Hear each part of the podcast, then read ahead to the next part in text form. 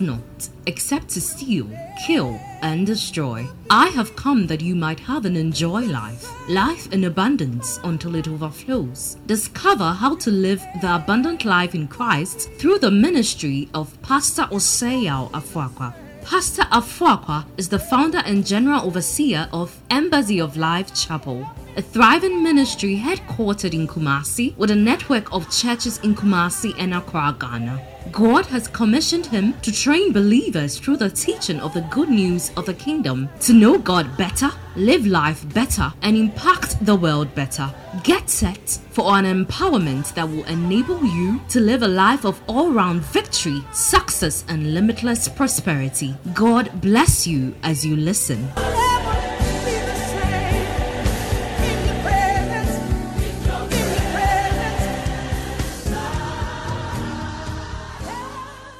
Come with me to Matthew chapter 1, verse 18.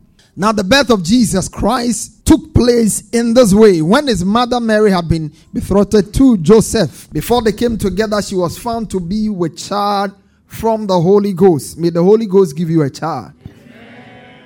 And her husband Joseph, being a just man and unwilling to put her to shame, resolved to dissolve quietly. May you marry a just man. Amen. It's not every man we marry. Likewise, it's not every woman we marry. But as he considered these things, behold, an angel of the Lord appeared to him in a dream, saying, Joseph, son of David, do not fear to take Mary as your wife, for that which is conceived in her is from the Holy Spirit. She will bear a son, and you call his name Jesus, for he will save his people from their sins. All this took place to fulfill what the Lord has spoken by the prophet. Behold, the virgin shall conceive and bear a son. They shall call his name Emmanuel, which means God with us. When Joseph woke up from sleep, he did as the angel of the Lord commanded. He took his wife, but knew her not until she had given birth to a son, and he called his name Jesus. May you not know the person you are dating until you marry. Amen. Say an amen. Yeah, Indonesia passed a law, I think about a week or two ago, that if you sleep with somebody before you marry the person, they should jail you for, I think, uh, some a couple of years.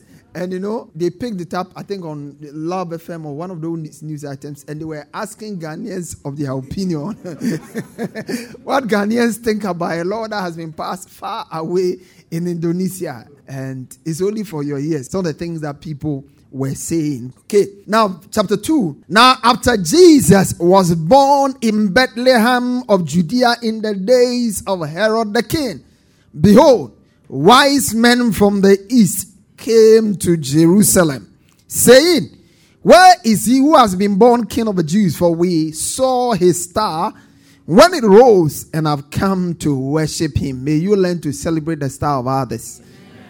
When Herod the king heard this, he was troubled, and all Jerusalem with him. And assembling all the chief priests and scribes of the people, he inquired of them where the Christ was to be born. They told him, In Bethlehem of Judea.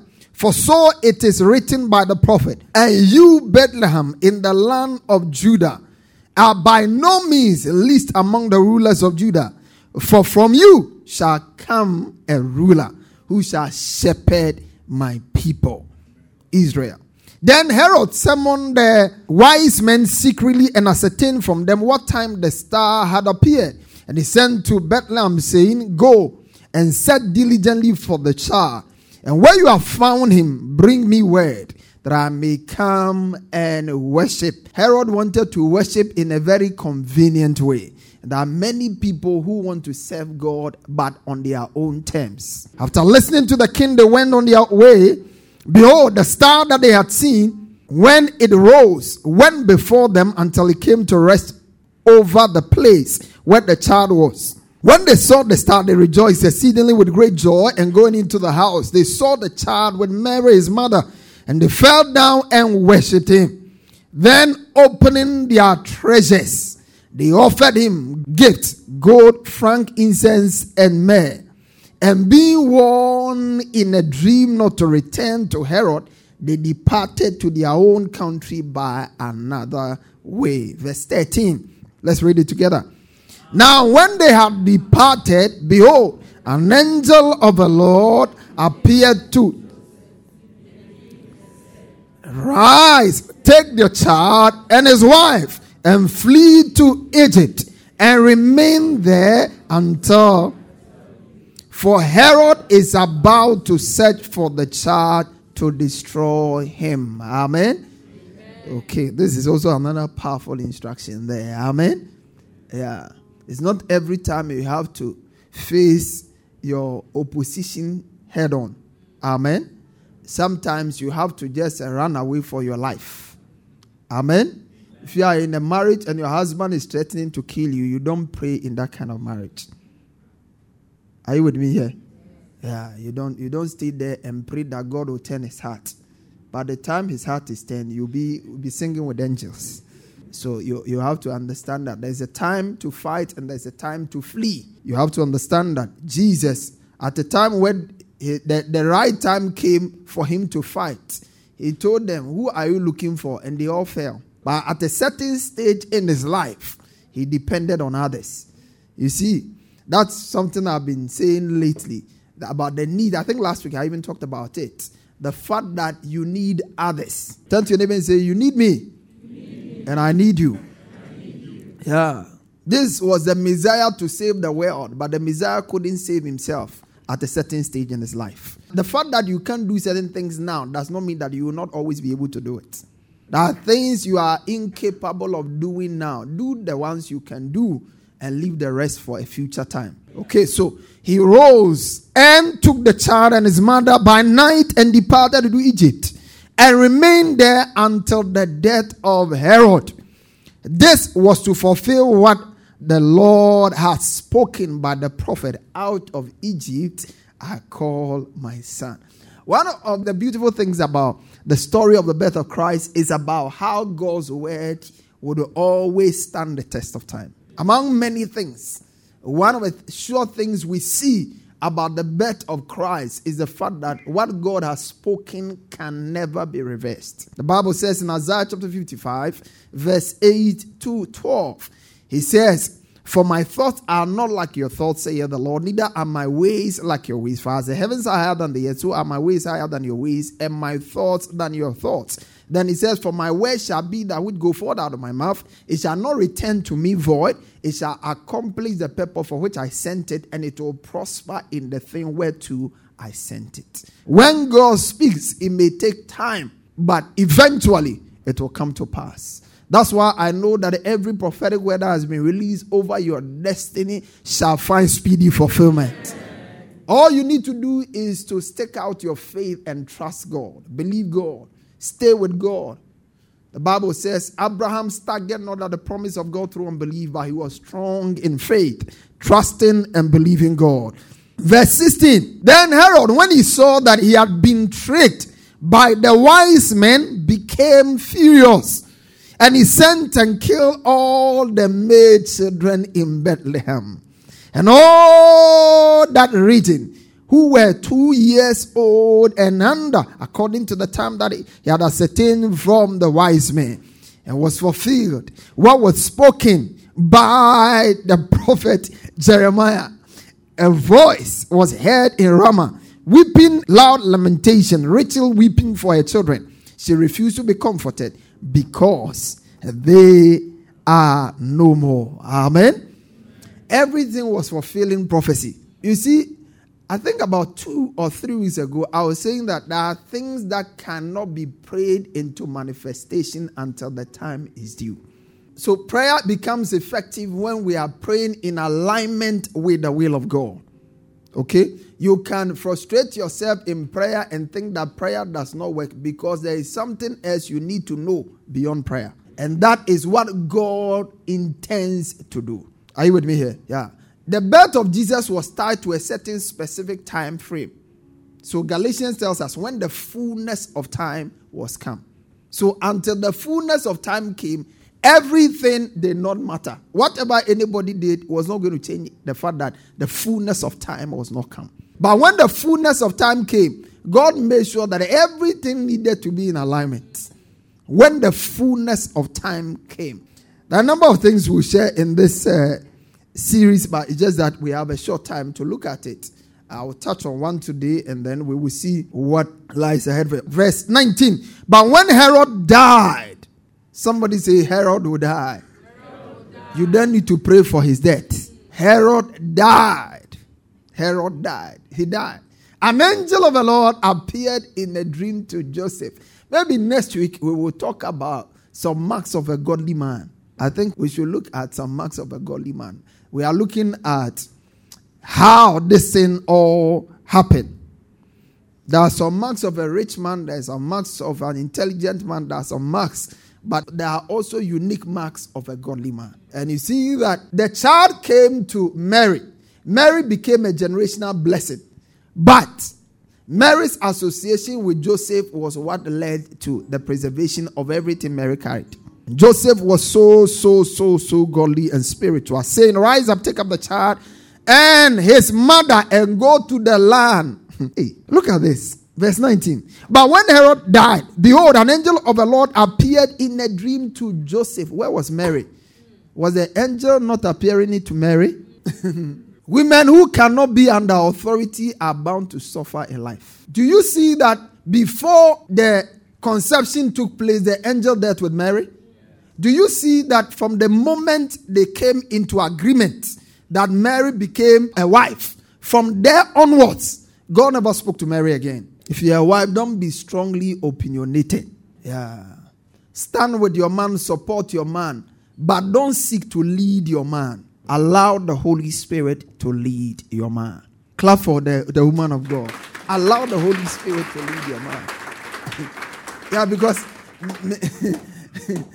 because there are many women who are troubled in their home because they want to play the God in the life of their man. They want to play the God in the life of their man. You don't do that. You don't do that. In fact, First Peter tells us something. That's what I actually wanted to preach about yesterday at the marriage. But when I got there, they told me I have 15 minutes, and the 15 minutes came with some other conditions. That's why when I go to wedding in other people's church, I don't preach for long. Oh. One sermon, I can preach it everywhere. Yeah. There are some sermons, they are easy to preach. Four point sermon. Build with God. Build.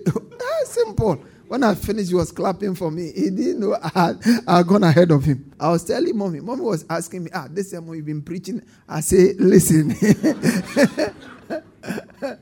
I don't have a lack of sermons to preach. But not every sermon can be preached within a certain time. Give me First Peter chapter 3. Let me show you something there. First Peter chapter 3 verse 1. He says, Wives. Somebody say, Wives. Wives. wives. Likewise, wives, be submissive to your own husbands, that even if some do not obey the word, they without a word may be won by the conduct of their wives. Verse 2, he says, while they observe your chaste conduct accompanied by fear. Verse 3, he says, Do not let your adornment be merely outward, arranging the hair, wearing how do you arrange hair? Arranging the hair, wearing gold, and putting on fine apparel. Turn to your neighbor if he's a man and say, Women like fine apparel. So buy a lot for your wife. Fine apparel. it's not yesterday. Oh. It's not yesterday. It has been there since. Fine apparel verse 4. He says, Rather let it be the hidden person of the heart. So he says that if you are going to get married on your wedding day, make sure you make up well. Make sure that you have a nice wedding gown. Make sure that you come looking all beautiful and glorious. That is for the pictures. But for the preservation and the longevity of the marriage, dress inside well. Dress inside well. Dress inside well. Dress inside well. Because if you are looking very good on the outside, but very dirty on the inside, it's a recipe for disaster. He says, Wait, the incorruptible beauty of a gentle and a quiet spirit, which is very precious in the sight of the Lord. Now, what has taken me all the way from Matthew to this side is verse 6. He says, As Sarah obeyed Abraham, calling him Lord, whose daughters you are, if you do good and are not afraid with any terror. One of the reasons why a lot of women try to drive their husbands, move them, and lead them is because they are afraid. If I don't tell him to do this, he will drive us in a ditch. If I don't act fast, he will mess us up. Because they think they are faster. Some men are laughing. but that's not what you are supposed to do. That's not your business, really. Go to verse 5, please. He said, For after this manner, in the old time, the holy women also who trusted where? In God adorned themselves, being in subjection unto their own husbands and verse 6 even as Sarah obeyed, calling him Lord. Turn to your neighbor if it's a wife, say, Learn to call your husband Lord. say, My Lord.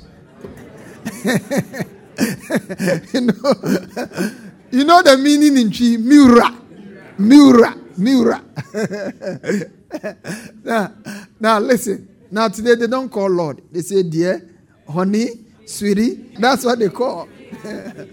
but in those times, that's what they used to call. You know, he says that if you are going to be able to submit to your husband, one, you must trust that God is able to get your husband to do the right thing. Trust that. Trust that God is able to keep your husband to do the right thing. Or else you will fight with him over every text message he receives. Trust. Trust in God. A lot of people miss it all the time. I've handled a few marital issues in my lifetime as a pastor, and I've seen that most of the time the suspicions are just too much.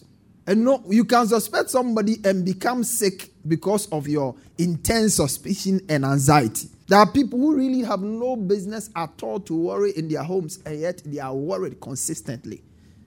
May that not be your testimony. Amen. Okay, so let's go back to our text, verse 19. Take the child, and he rose and took the child and his mother and went to the land of Israel. When he heard that Archelaus was reigning over Judea in place of his father Herod, he was afraid to go there and being warned in a dream. He withdrew to the district of Galilee, and he went and lived in a city called Nazareth. So that was spoken by the prophet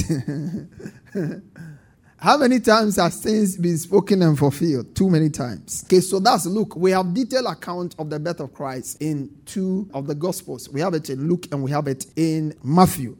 Let's look at Luke because that is where we'll be looking today. In those days, a decree went from Caesar Augustus that all should be registered. This was a registration. And all went to be registered, each to his own town. And Joseph also went up from Galilee, from the town of Nazareth to Judea, to the city of David, which is called Bethlehem, because he was of the house and lineage of David, to be registered with Mary, who was with child. And while they were there, there came a time for her to give birth, and she gave birth to.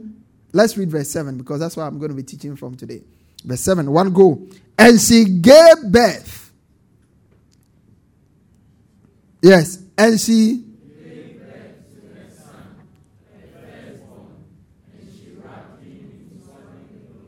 and laid him in a manger.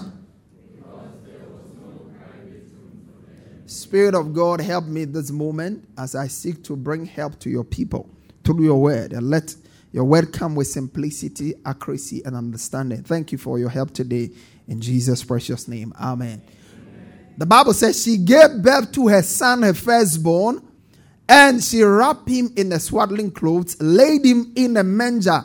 And we are told the reason why that was done because there was no room for them in the inn. Somebody say, No room. Say, No room. no Now, one of the things about scripture is the fact that scripture is meant to be an example for us. Somebody say, An example. An example. In the book of Romans 15 4, the New International Version says, For everything that was written in the past was written to teach us. Somebody say, written to teach us. Okay, it was written to teach us. Everything that is written in scripture, documented in scripture, is written to teach us. And when he was talking about these things, he was not talking about the New Testament because they were not available at the time. At the time Paul said this, he was not talking with reference to the New Testament, he was talking about the Old Testament. You know, the Old Testament is very powerful. And the Old Testament is powerful when you understand how to relate with it and how to use it. Because most of the revelations we have in the New Testament were born out of an understanding of the Old Testament. That's how it started. So you cannot discount that part of the book and run off with the New Testament because sometimes your ability to be able to appreciate what it means, like for instance, the book of Hebrews, if you want to appreciate the book of Hebrews, spend time reading Leviticus. When you appreciate Leviticus, you will be able to understand the context of Hebrews. So we are saying that scripture is written to teachers. Somebody say written to teachers. So that through the endurance taught in the scriptures, and the encouragement they provide, we might have hope. So, scripture gives us endurance. It helps us to be able to endure the things we must endure. And it also provides us with encouragement to deal with the various challenges of life. When we're looking at overcoming giant temptation, you remember First Corinthians chapter 10 and verse 6. That's what the Bible says, First Corinthians 10 6 and verse 11. Now, these things took place as examples. Somebody say they took place as examples. Say they took place as examples. Okay, so there are positive examples in scripture and there are negative examples in scripture. The positive examples are examples we must follow, the negative examples are examples we must shun. When you read the story of Christ, several lessons can be drawn. I was just speaking a few of them with you. But today, in the few minutes we have ahead of us, I want to look at life lessons. That's going to be the series title. Life lessons from the birth of Christ. Somebody say life lessons. Life lessons, life lessons from the birth of Christ. Life lesson. Somebody said life is a school. Say life is a school. Life is a school. Yeah, life is a school. And when you understand that life is a school and you make up your mind to learn from life, you will learn many things well. There are people who have gone to school, they have earned degrees, and they don't know how to live life because they have not come to a place where they appreciate that life is a school. Life is a school and is a biggest classroom. It's a classroom and we learn lessons every day. The birth of Christ gives us lessons that when we apply ourselves to, we can live a meaningful life, a meaningful Christian life, and be able to challenge our generations. Today, the life lesson we want to look at is that some opportunities once lost can never be recovered again. Some opportunities. Somebody say some opportunities. Some opportunities. Say some opportunities. Some opportunities. Once lost can never be recovered again. Now, that is supposed to get you to sit up and to be careful how you manage your life. Some opportunities once lost can never be recovered again. Some opportunities once lost can never be recovered again. Now, I want you to think about the birth of Christ as an opportunity God gave. God had a plan, and that plan required that He worked with certain people. The plan needed that certain human beings cooperate with Him. And that's how God has always worked. As. God has always worked with men. When somebody says that God does not need you or you are useless to God, he's not telling you the whole truth, really, because God needs you. Praise God. He needs you so much that he paid a heavy price to get you. Now, who goes to the market and pays so much to buy an item that is useless? We only pay so much for things that are useful to us, things that we need in order to advance our cause. And God has a need for me. Somebody say, God has need for me. We are so useful to God. And so when Jesus was about to be born, this is history being made. History was going to be made in an unusual way. God had a plan of redemption mapped out in Genesis. And he walked through all through how many books? In 39 books. 39 books were given to prepare for the D Day. And when the show came, He handpicked some individuals and gave them the opportunity to play specific roles. And it's sad that almost everybody played their role well. This is that God's redemptive plan being unveiled, and it's being unveiled in phases. There were two phases of God's redemptive plan. His the first phase was the birth of Christ. And when it comes to the birth of Christ, people had unique roles they were supposed to play. The death of Christ, people had unique roles uh, uh, to play, albeit some of them were quite negative roles. But they needed to be played, and there were people who took upon themselves the responsibility to play that role. And it's interesting that even for the negative roles, some people volunteered themselves to play. And yet, the positive role, the people who were on that queue, some of them missed it. It's my prayer that as we celebrate the birth of Christ this month, you'll be reminded that life is full of opportunities. God will give you opportunities, but there are some opportunities, once they come and you lose them, you can't get them back again. Somebody say an amen. amen. Uh, my mind quickly goes to a man by the name of Esau. Esau, Esau, Esau, Esau, Esau was a great guy. Esau was born first Esau was born as the eldest. Esau had the best of privileges. Esau had the best of education. Esau had the best life could get. You see, under the Jewish uh, uh, uh, tradition, if you are born first, you are entitled to a fat portion during meals time you were entitled to a certain fat portion of the meal. So your father, who is the head of the house, had his own portion. But because you, as a firstborn, you are the heir next to the throne, you were also given a fair and a fat portion. That was a portion of every Jewish firstborn child. And as a, firstborn, you are also entitled to the birthright. The birthright gave you access to the blessing. So if you look at the context where jo- uh, the man Jacob came. He said, Sell me this day your birthright. Remember that transaction in Genesis chapter 25? If you're a student of the Bible, you remember what I'm talking about. He said, Sell me this day your birthright. When he came and said, I'm hungry, I want food to eat, and I must eat now, he said, I must eat now or I die. Then Jacob said, Sell me your birthright. If you want to die, I want to live, and I want to live in blessing. So sell me your birthright so I can become a candidate to the blessing. Praise the Lord. And then he looked at his face and said, What is a birthright? What is a birthright? Life is full of choices, and we have to understand that the choices we make they have consequences.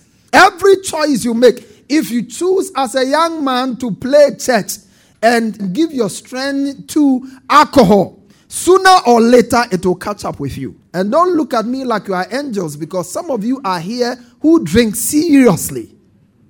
You drink seriously.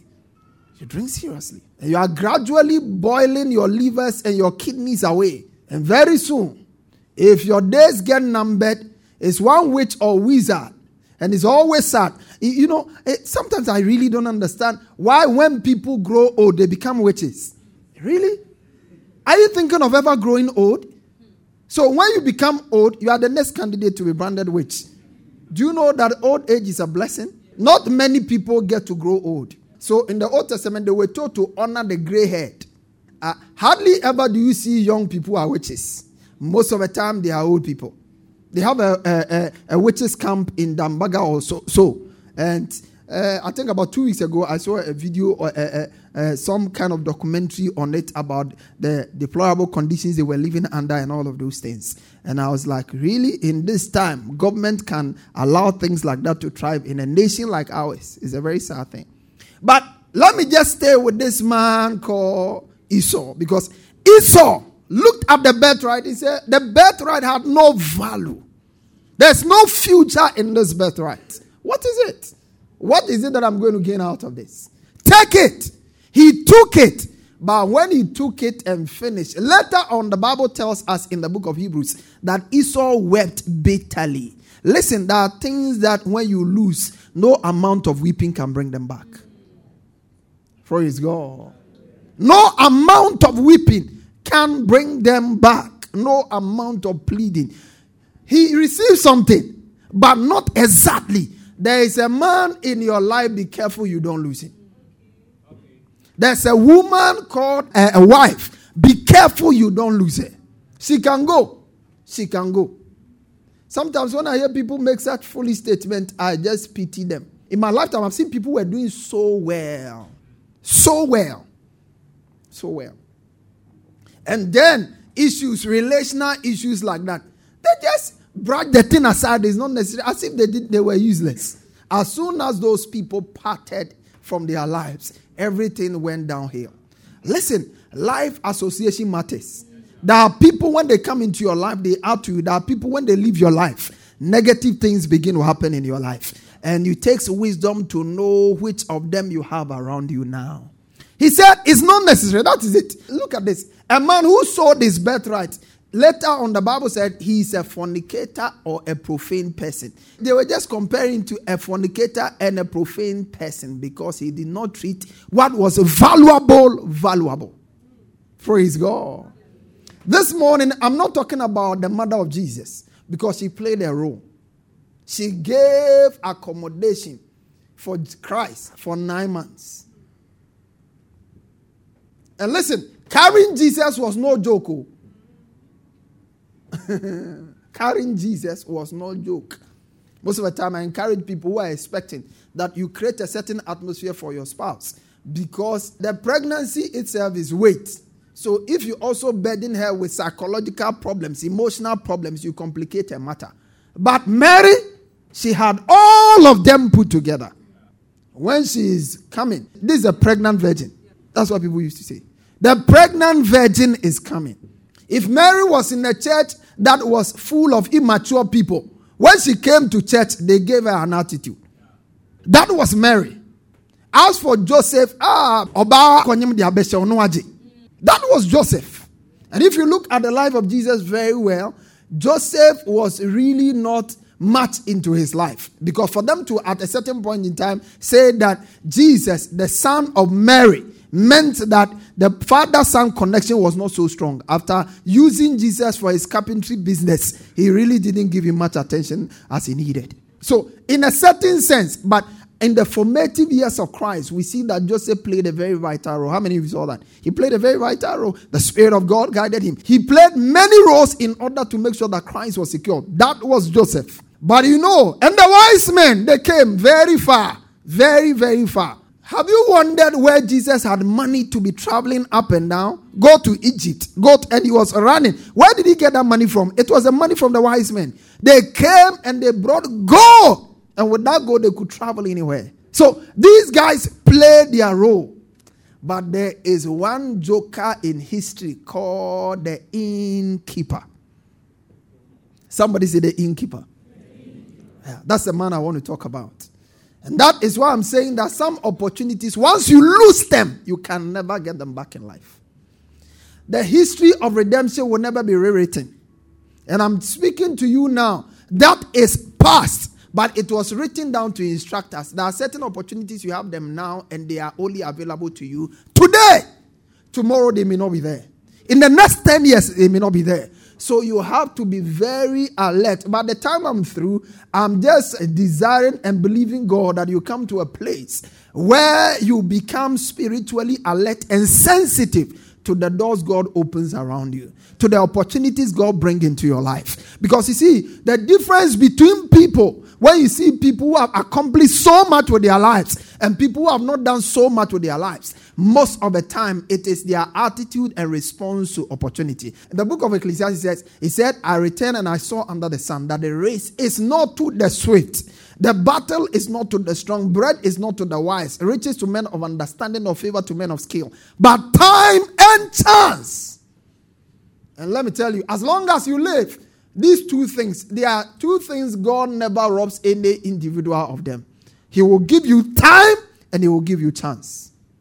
God will give you time and opportunities. And what you do with those two will influence the outcome of your life. Can you imagine? Just imagine for a second. A woman is in labor, about to bring forth, and she comes to a hotel reception, and she needs a place to deliver. And a mortal man who has blood flowing through him will look at the face of this woman and tell her, There is no place for you here. You need to have a certain heart to be able to communicate that. You need to have a certain mindset to be able to have that kind of disposition towards a person. Praise God. Now, how many of you, if you sat in a car and the car was full and a pregnant woman entered the car, will give up your seat for the pregnant woman to sit down? Many of us will do that. Many of us will do that. This is not sitting down. This is bringing forth. The Bible said the time of delivery came and she went to the innkeeper and says, I need a place. And the man looked at him. For whatever reason, he says, There's no room here. Praise God. Woo, there's no room here. She had no idea who she was dealing with. She had no idea whatsoever. She didn't know that she was dealing with the one who said the earth is a loss and the fullness thereof. The world and they that dwell therein. She didn't know. She didn't know that the creator of the heavens and the earth was wrapped up in a baby. She couldn't see it. Praise God. You see, there is a way opportunities come and you can easily jump up to it. But most opportunities don't come the way you expect. And that is why a lot of people miss great opportunities in life. They don't come the way. No, look at a man like Abraham, who had been barren for 25 years, for a long time had no child, and he's sitting in front of his house, and three men just walk to him. And then he engages them. He says, Come to my house, come and eat. Blah, blah, blah, blah, blah, blah, blah, blah, blah. As he's communicating with them, they are beginning to talk as if they are God. They came to him. Three men appeared. Three men later on became God. And he told them, according to the time of this uh, uh, of life, by this same time, next year, you shall bring forth a son. They couldn't even believe it, but it happened. Why? Because he discerned and seized the moment. He brought them home, fed them. Can you imagine a 90 year old man running about trying to get uh, some food to serve to people who are guests? Three irrecoverable opportunities the innkeeper lost. One, he lost the opportunity to have been the first earthly host for the King of Kings and the Lord of Lords. He lost it. Somebody say he lost it. The opportunity to have been the first earthly host. and if you understand what it means to host God, you won't joke with that. You can ask Martha and Mary, how did Lazarus come back to life? It was because they were used to hosting Jesus. Jesus would go there and eat. Just go there and eat. When he died, Jesus said, It's a small matter. As for your case, it's not a long prayer. What you have done is enough to secure you your heritage. Don't worry, I will come there later. And when she came, the man, what? How many dead people, three days dead people, did Jesus raise? Very few. Very few. Not too many people. Because not too many people open their doors to Christ like that. You remember Zacchaeus? They were saying, This man is not correct. Why will you go into the house of a man who is a sinner? But the sinner knew how to host him. When he saw him, he climbed a tree. He had great honor and respect for him that he climbed a tree. Jesus said, Come down, I'm coming to your home.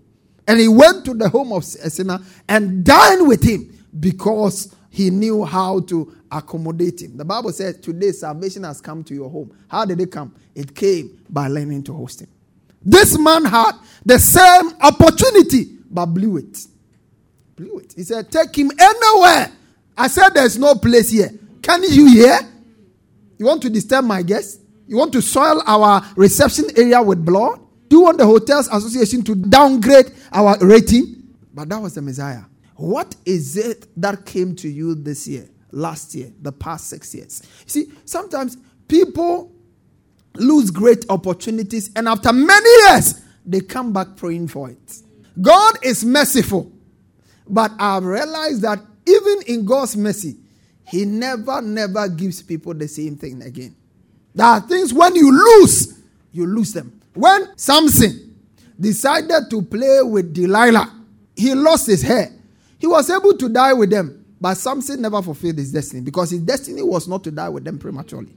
He was supposed to deliver them, but he died prematurely with them.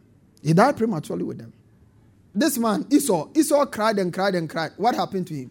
Did he get it back? He never got it back. And you see, Genesis is a, is a, is a book that I have special interest in because what happens in Genesis actually set the tone about life, about God, about in Genesis, we all the, the things that are connected in creation or function in synergy in creation are seen in Genesis. In Genesis, God is seen. In Genesis, man is seen. In Genesis, the devil is known. And in Genesis, all the other things are clearly laid out. He cried and cried and cried and cried. He cried many years, but it got lost. Praise the Lord. Listen, there are things when you lose in your 20s, you can't get them in your 30s. There are things when you lose in your 40s, you can't get them in your 50s. Praise the Lord. That's why you need to. The Bible says a wise man's heart discerns time and judgment. It discerns time and judgment. Time and judgment. Somebody say time and judgment. Time. Say time and judgment. Time. Number two, he lost the opportunity to have received the blessings that accompanies people who accommodate God's presence. When you accommodate God's presence, unusual blessings accompany you. You remember why Obededom, David went, how many of you remember Obededom? He carried the ark. David was afraid. He left the ark. Obededom carried the ark. And then David, after three months only, he said, Hey, if this is what happens to people who accommodate the ark, I need the ark in Jerusalem. This is what happened. You remember the same boat Peter had been using all night. He handed the boat over to Christ. And for a short time of preaching, when he finished, the same boat, not another boat, the same boat went on the same sea and this time caught what nobody else had caught. Am I communicating somebody at all? Let me tell you, nobody hands over anything to God in faith and loses. I'm sure the guy had all kinds of excuses, all kinds of reasons why possibly he could not. And maybe next week or next two weeks, if it, it becomes uh, possible, if the Spirit of God has not lead us somewhere, we'll look at why this guy missed it. Why did he miss it? You remember the wedding at Cana? Jesus came there. He was not the guest of honor or what. They just invited him to be there. And his presence there delivered them from shame. Provided them with the best of wines. And then at the end of it, there is no one. Can you imagine? You have your wedding feast, you have invited the president and some this, and while the feast is on, there is no one. Ah, how it will be? But Jesus was right there. Jesus was right there. Can I tell you the reason why things are getting finished around you is that you have put him somewhere. Keep him at the center.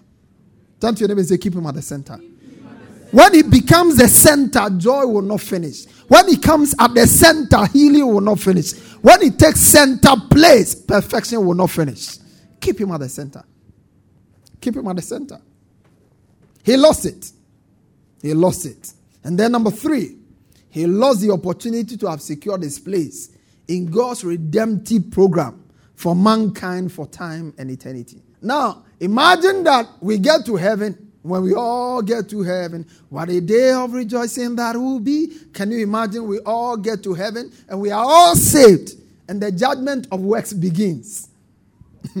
and they begin to call a roster on those. I mean, when God is talking about redemption, salvation, and all of those things, I'm sure that people who play the various roles may have to be singled out. So they call out a roster of those who were available to play a role for the master when he was on earth, when he was, he was born. Mary, what did you do? I conceived him. The pressure was too much. I could have aborted him, but I didn't. The pressure, at the risk of a marriage, Mary made the decision that even if Joseph decides not to marry me, I'm still going to keep this baby anyway. And when she made that decision, she secured her place eternally. Joseph secured his place. The wise men secured their place. This man eternally lost his place. What role did he play? Yes, he had the opportunity, but he didn't seize it. I pray that between now and the end of the year and the years ahead of you, you'll be alert and alive to spiritual opportunities. May your eyes be open and may your spirit be sensitive to capture them. Can somebody say an amen? amen. Everybody played his redemption. Can you imagine? Even the donkey played his role. The donkey played his role. If you have watched horse racing before, sometimes you can be given a horse to ride and the horse will not just move. Just not move. There are some horses, when you sit on them, they go down.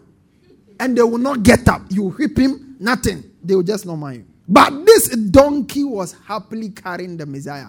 And because the donkey availed itself to fulfill, the donkey eventually walked on clothes of human beings. Because you can't carry the Messiah and be down. Scripture is replete with examples of people who lost irrecoverable opportunities. One was King Saul. Somebody say King Saul. Yeah, King Saul. King Saul. God selected him. And you know, King Saul was not the will of God. Yeah, yeah, yeah, yeah. King Saul was not the will of God from the beginning. But later on, God actually accepted him.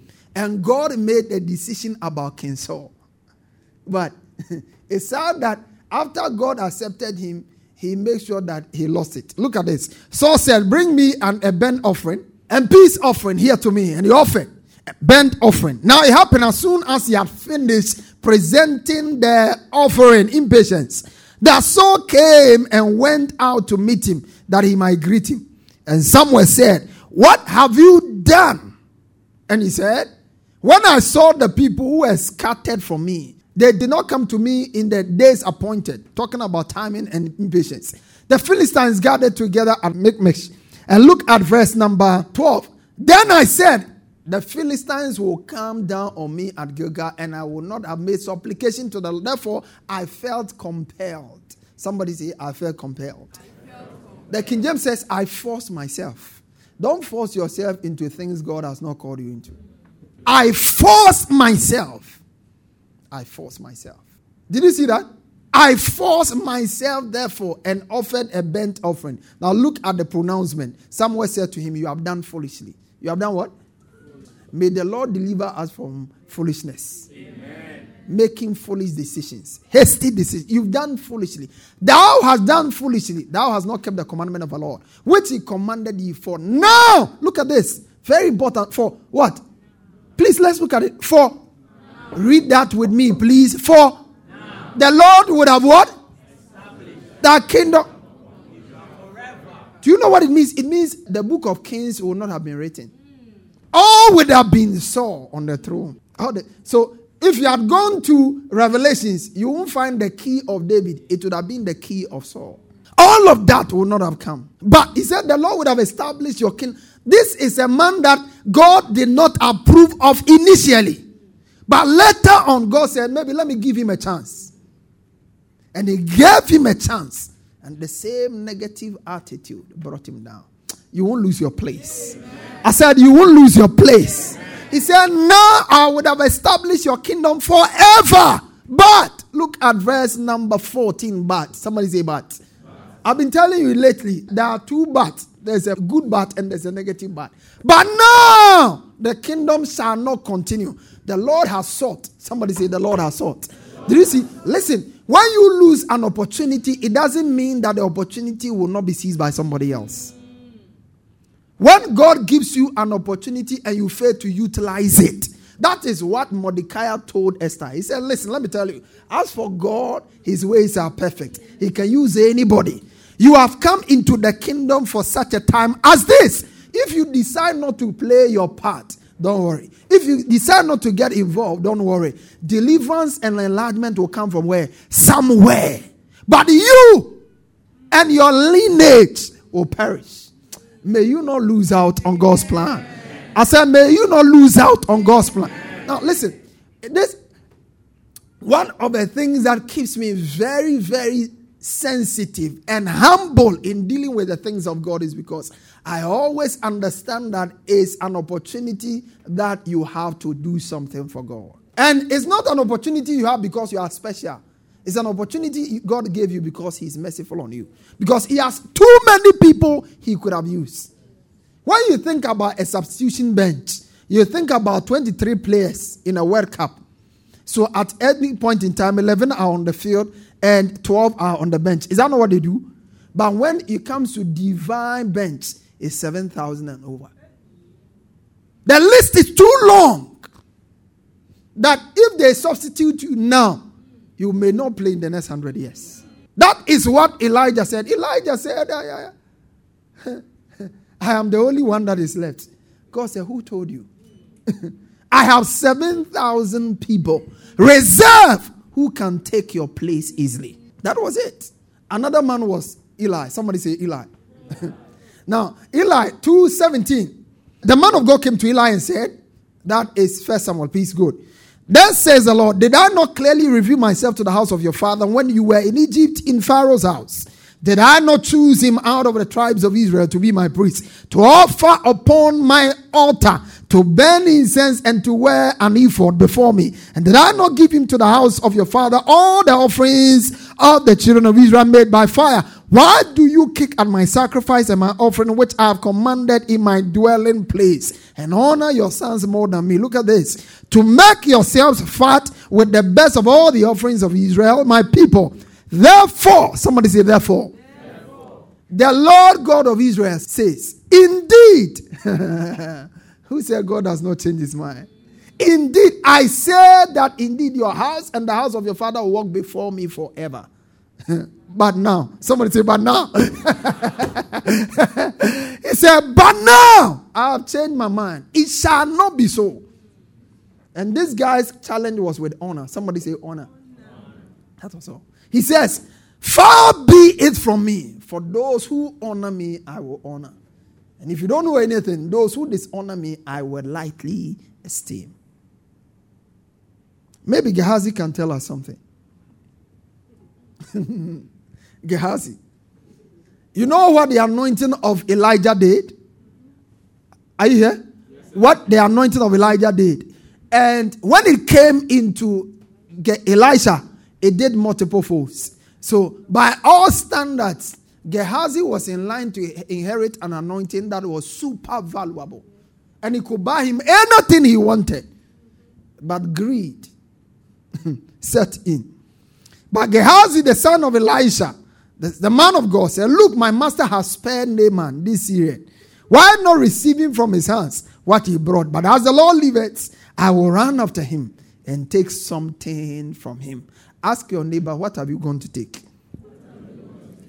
and when he went, verse 22, all is well, my master. My master has sent me. Oh, listen, when you use your master's name, use it for the right reasons. My master has sent me. There are people who have lost jobs because they said their master sent them to do something he never sent them to do. My master has sent me. As soon as you left, Two young men came. We had visitors from London. They just came in. And my master said, There's nothing in the house. So we must come back and take whatever you brought. Look at what eh, this man said. and it's, it's interesting when people stand before the anointing and they are lying. And the same anointing that has blessed their lives, they can't see that that anointing can tell. It's interesting. If that anointing was strong enough to bless you, that anointing should have the intelligence to be able to pick up some information. Look at what he told him. He says, Now he went and stood before his master, verse 25. Elisha said, Where did you go, Gehazi? And he said, Your servant did not go anywhere. Let me tell future here. Then he said to him, Did not my heart go with you when the man turned back from his chariot to meet you? Is it time? Somebody say, Is it time? Is it time? Say, Is it time? Do you see that he didn't attack what he went to receive? It was the timing. It was what? The timing.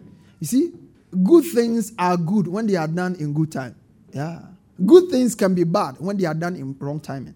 Okay. You remember the rich man who became a preacher in the grave? You remember him? He wanted to preach to everybody in his house. he started preaching. when he asked for mercy at the wrong time. Have mercy on me. Abraham said, It's too late. Then he says, okay, send people. He says, when you are alive, you have the power to send people. Where we are, you lack the ability to send people. Of course, we can't talk about missed opportunities without talking about Judas. Do you know what Judas would have been doing when we all meet the Lord? Look at what the Bible says Matthew 26, verse 14 to 15. Then one of the twelve, called Judas Iscariot, went to the chief priests. They didn't come to him, he went to them and said, What are you willing to give me? Turn to your neighbor and say, Don't sell your master. he said, Don't sell it. What are you willing to give me? And they counted to him 30 pieces of silver. Oh, Christ. Christ Jesus. Jesus Christ, 30 pieces of silver. He didn't even collect something that was valuable and lasting enough. They didn't give him gold, 30 pieces of silver. So from that time, he sought what? He sought what? He sought opportunity to betray him. May the Lord deliver you from people who are looking for opportunity to destroy you. Because there are people they are around you, and all they are looking for is an opportunity to bring you down. Opportunity to destroy you. When you think you are helping them, they are looking for opportunity to destroy you. And because of that act, look at what he lost. Matthew 19, 26 to 28. Jesus said to him, As surely I say to you, that in the regeneration, when the Son of Man sits on the throne of his glory, you who have Please follow me. You who have followed me will also sit. 12 thrones. So when the day comes, you know who will be sitting on uh, Judas's own? Maybe Paul or Matthias. Matthias is a, a, flesh appointment. The divine appointment is Paul. Matthias, apart from the day they voted and made him, nothing is said about him. Yeah. Nothing is heard about him. there are people like that. Nothing is heard about them. May you not be that kind of person in church. They appointed him and finished. Don't you know parliamentarians in Ghana you don't hear anything about? There are some of them you don't hear their name at all. How many of you have heard about Okudzeto Ablakwa? Because he's loud, he's doing something. But there are people you don't even know them. I met one guy uh, in a flight some time back, and somebody was telling me he's an MP. I said, MP where? MP where? you don't know anything about them. That was Matthias. They voted and put him there, and that was it. He went to sleep. And this morning, I want to close. My time is up. By looking at a man who lost the ultimate opportunity. And that opportunity was to be saved. You remember Jesus on the cross? On the cross. The man was on the cross. He had been betrayed, he had been accused wrongly. And the accusation took him all the way to the cross. Now he's on the cross, about to die. And they will not allow him to die in peace. Somebody, a criminal who deserved everything he had, also joined them to begin to accuse him. Then one of the criminals who hanged this blasphemed, saying, If you are the Christ, save yourself and us. But the other answering rebuked him, saying, Do you not even fear God? See, you are under the same condemnation. And we indeed justly, for we receive the due reward of our deeds. But this man has done nothing wrong. Then he said to Jesus, Lord, remember me when you come into your kingdom. And Jesus said, As surely I say to you, today you will be with me in paradise. What we have sought to establish in this service is that don't joke with your life. Don't joke with the relationships God brings your way. Don't joke with the people you make contact with every day. Don't joke with your life. You have to be very sensitive. There's a time to receive money, there's a time to let go of money. Are you with me? There's a time to receive money, there's a time to let go of money. If you don't know the difference, go and ask Kwesi Nyantakyi. He was almost there. At the time he lost it, he was almost becoming the CAF president. How many of you know that? He was almost there, almost there. He was tipped to be one of the favorite contenders for the CAF president. And he lost it. Listen, I'm not talking about taking illegal money, oh. I'm talking about taking proper money. Sometimes let go of money. And that's why next year I will teach you about things that are more valuable than money. There are things that are more valuable than money. And if you have money, you don't have them, you are not valuable. Because increasingly we have come to an age and a stage where everything is about money. Yeah, we think that the best, the wisest is the rich. The greatest is the rich. No, no, no, no. It's not always the case. There are a lot of rich fools around. They were around in Jesus' day. They were around in Solomon's day. Solomon said, The prosperity of a fool shall destroy them. It's not every wise, a rich man who is a wise man. Some of them are super fools. That's what the Bible says. The prosperity of fools will destroy them. Jesus dealt with two rich fools. And in any case, the ultimate wisdom a man possesses is known by the quality of choices he makes. A wise man is known by the quality of choices he makes. And if a man can choose a life, wealth, fame, money in life, and not make a choice for Christ, you can tell whether that man is wise or not. This morning, you are here, you don't know Jesus as your Lord and Savior. Bow down your head, nobody should stand. Just sit. You don't know Jesus as your Lord and Savior. He came for you. And you want to say, Pastor, today, I don't want to miss this golden opportunity to make him my Lord and my Savior. You are here like that. Lift up your hands. Let me pray with you. You want to make a connection to the Messiah that will safeguard and secure your destiny for good. Lift up your hands. Let me pray with you. You don't know Jesus.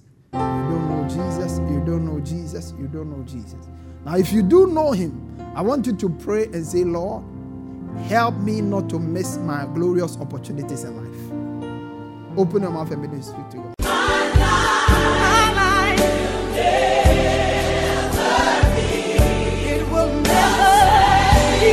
Pastor Afuaqua has just placed in your hands the key for all round victory, success, and limitless prosperity. Share your testimonies with us on 020 422 5790 or email us at embassyoflifechapel at gmail.com. Get interactive with Pastor Afuaqua on Facebook, Instagram, and Twitter. For more information, visit our website at www.embassyoflife.org. Fellowship with us this and every Sunday for our service at our headquarter church from 8:30 a.m. to 11 a.m. for our good news service. And on Wednesdays for our discovery service from 6 p.m. to 8 p.m. Our church auditorium is located on the top floor of Nanama Ejakuma Plaza, opposite the Unity Oil Station, Santasi Runabout, Kumasi, Ghana. Alternatively, you can join us online for our services on Embassy of Life Chapel Facebook or YouTube pages. God richly bless you.